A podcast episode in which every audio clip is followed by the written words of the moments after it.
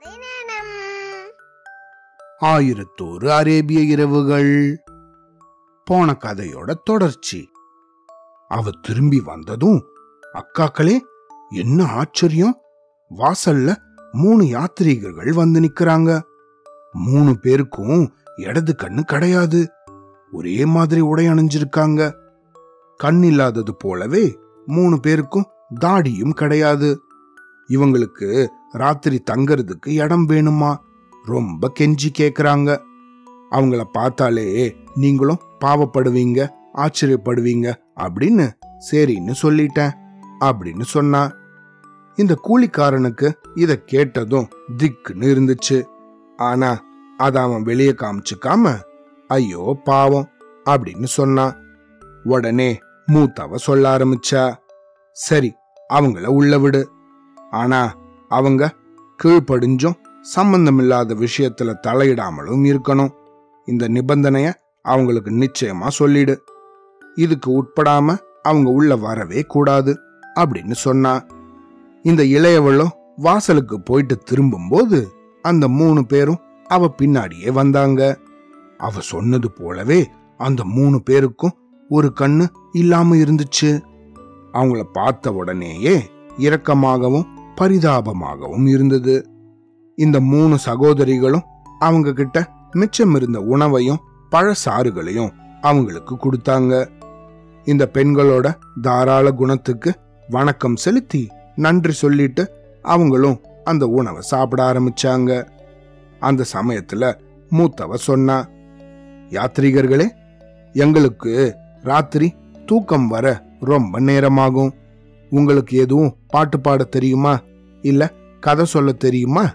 அப்படின்னு கேட்டா சகோதரிகளே எங்களுக்கு அழகாக பாடத் தெரியும். உங்ககிட்ட வாத்திய கருவிகள் ஏதாவது இருந்தா தரீங்களா? அப்படின்னு கேட்டாங்க. இளையவளோ ஓடி போய் சில வாத்திய கருவிகளை கொண்டு வந்தா.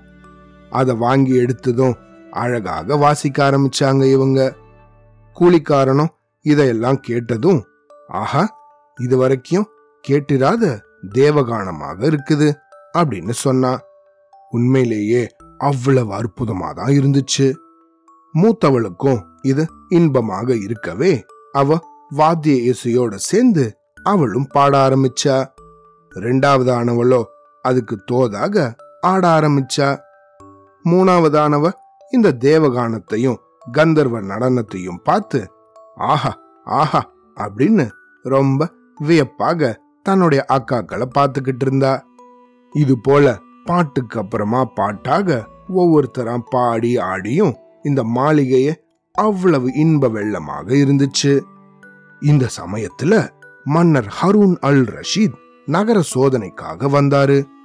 அவரும் அவரோட பிரதானி ஜாஃபரும் மாறு வேஷத்துல தெரு தெருவாக சுத்திக்கிட்டு இருந்தாங்க.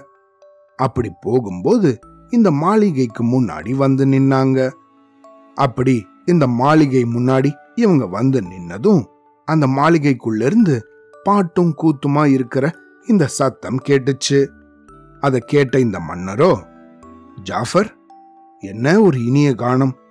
உள்ள யாராக இருக்கும்? அப்படின்னு கேட்டாரு.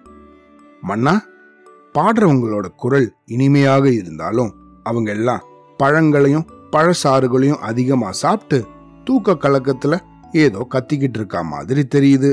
அதனால நம்ம இங்கிருந்து போயிடலாமே அப்படின்னு சொன்னா ஏன் போகணும்? நம்ம உள்ள போக தான் வேணும் அப்படின்னாரு மன்னர் ஹருண். உடனே அந்த வாசக்கதவையும் தட்டினாரு. இந்த தடவையும் உள்ள இருந்த இளையவளோட காதல தான் இது விழுந்தது.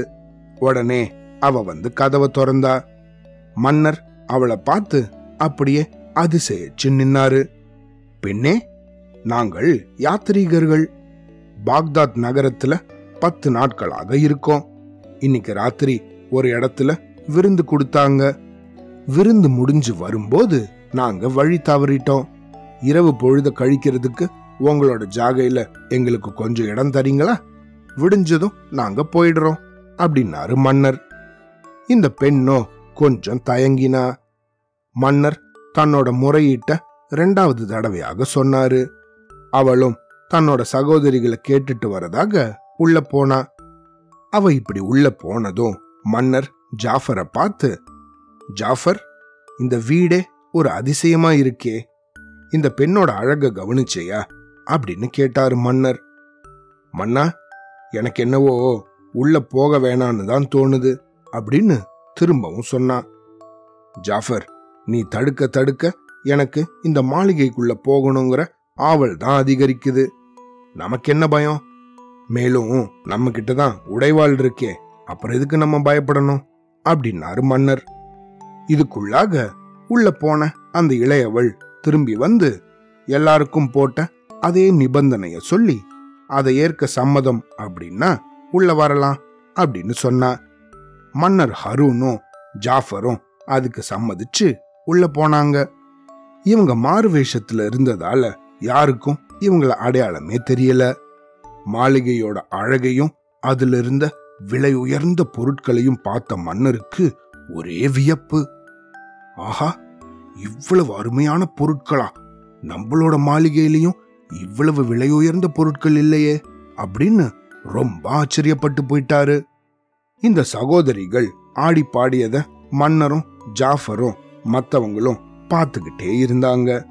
நடு ஜாமமானதும் மூத்தவள் எழுந்து நின்னா சகோதரி நம்மளோட கடமைய மறந்துடக்கூடாது அப்படின்னு சொன்னா.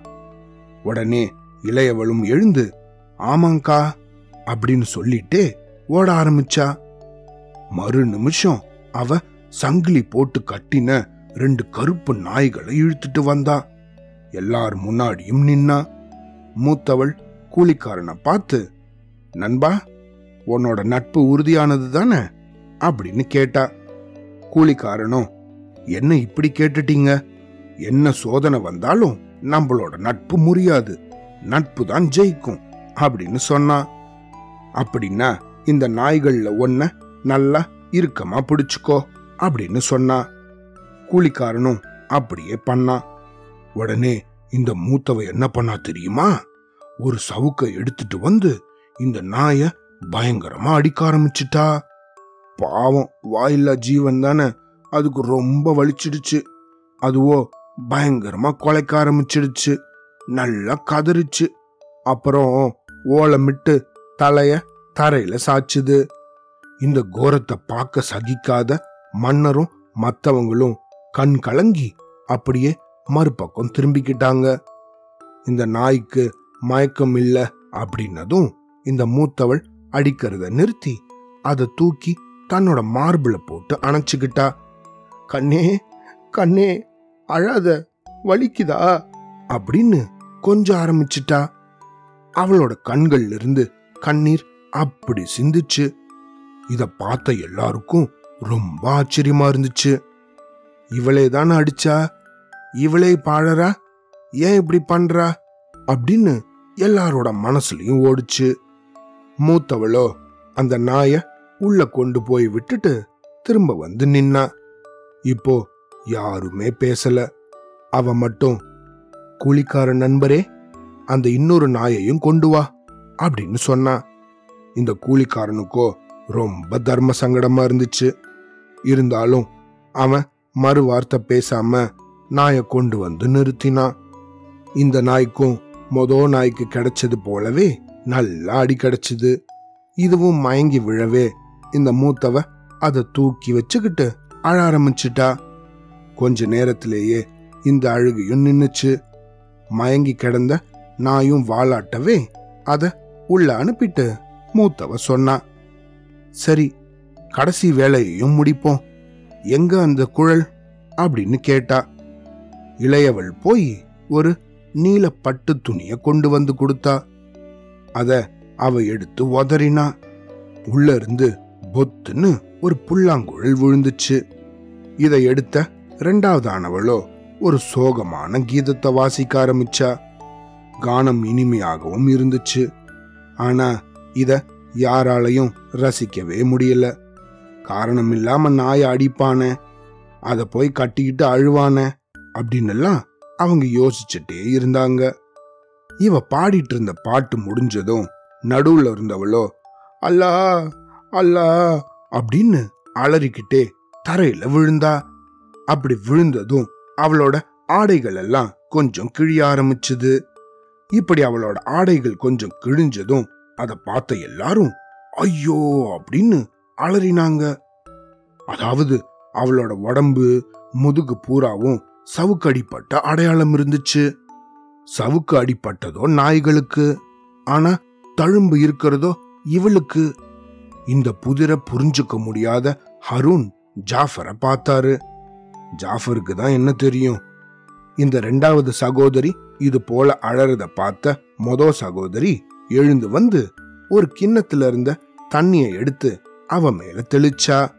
அப்புறம் வேற ஆடைகளை போட்டு புல்லாங்குழல்ல வேற ஒரு பாட்டை வாசிக்க ஆரம்பிச்சா. பாட்டு நிக்கிற வரைக்கும் அவ அழவே இல்லை. ஆனா பாட்டு முடிஞ்சதும் அவ முன்னாடி போலவே அழ ஆரம்பிச்சா. அதே மாதிரி அலறவும் ஆரம்பிச்சா. ரெண்டாவது தடவையாக அவளுக்கு புது ஆடைகள் கொடுக்கப்பட்டது. திரும்பவும் மூத்தவள் குழல் வாசிக்க ஆரம்பிக்கும் போது மன்னர் ஹரூனுக்கு இது தாங்கவே முடியல. அவர் உடனே சொன்னாரு என்ன அதிசயம்? மர்மத்துக்கு மேல மர்மமா இல்ல இருக்கு? இதெல்லாம் என்னன்னே புரியலையே. ஜாஃபர் என்ன ஆனாலும் இந்த புதிர் என்னன்னு நம்ம தெரிஞ்சுக்கிட்டே ஆகணும் அப்படின்னு சொன்னாரு. மன்னா நாம வரும்போதே சம்பந்தமில்லாத விஷயங்களை பத்தி பேச வேண்டாம்னு உறுதி கொடுத்துட்டு தான் வந்திருக்கோம் அப்படின்னு நினைவுபடுத்தினான் ஜாஃபர். உறுதியாவது மண்ணாங்கட்டியாவது இந்த கோரத்தை பார்த்துட்டு எப்படி சும்மா இருக்கிறது? அப்படின்னாரு மன்னர். மன்னரும் ஜாஃபரும் பேசுறத கேட்ட இந்த குருடர்கள் எங்களுக்கும் ஏன் இந்த வீட்டுக்கு வந்தோன்னு இருக்கு? நாயை அடிக்கிறதும் அதை கதறதும் ஒன்னும் புரியல அப்படின்னு சொன்னாங்க. அல்லா மீது ஆணையாக சொல்றேன் எனக்கும் புரியல அப்படின்னா இந்த கூலிக்காரன். நமக்கும் அதுக்கும் என்ன சம்பந்தம்? நமக்கு ஏன் இதெல்லாம்? அப்படின்னு ஜாஃபர் திரும்பவும் மன்னர்கிட்ட சொன்னான். ஆனா மன்னரோ ஜாஃபரை கண்டுக்கவே இல்லை. இது போல இவங்க எல்லாரும் ஒன்னு சேர்ந்து பேசிக்கிட்டு இருந்தாங்க. இத அந்த மூத்தவ கவனிச்சிட்டா. உடனே அவ ஒரு புன்னகை செஞ்சு எல்லாரும் என்ன பேசுறீங்க? அப்படின்னு கேட்டா. திடீர்னு மூளை வேலை செய்யாத இந்த கூலிக்காரன் இதுல இருக்கிற சூதுவாது தெரியாம அது ஒண்ணும் இல்லைங்க. நீங்க ஏன் இப்படி இந்த நாயை அடிக்கிறீங்க? அப்படின்னு கேட்டுட்டான். அப்படியா? அதத்தான் பேசுனீங்களா? அப்படின்னு இந்த மூத்தவ மத்த எல்லாரையும் பார்த்தும் கேட்டா. அவங்களும் ஆமான்னு சொல்லிட்டாங்க. சபாஷ் முதல்லேயே உங்களுக்கு எச்சரிச்சோம் தானே? சம்பந்தப்படாத விஷயங்களை பத்தி பேசாதீங்கன்னு. இப்போ அந்த ஒப்புதலை நீங்க மீறிட்டீங்களே அப்படின்னா ஆவோ அப்படி இல்லைங்க இந்த அநியாயத்துக்கு என்ன காரணம்? அப்படின்னா இந்த கூலிக்காரன். காரணமா? அப்படின்னு கேட்ட மூத்தவா டக்குன்னு தரையில உக்காந்து தரைய ஓங்கி ஒரு அடி அடிச்சா ம் வாங்க அப்படின்னு கத்தினா. அவ அப்படி பண்ணதுக்கு அப்புறமா யார் வந்தாங்க? என்ன நடந்துச்சுன்னு அடுத்த கதையில கேட்கலாம் சரியா? அவ்வளோதான்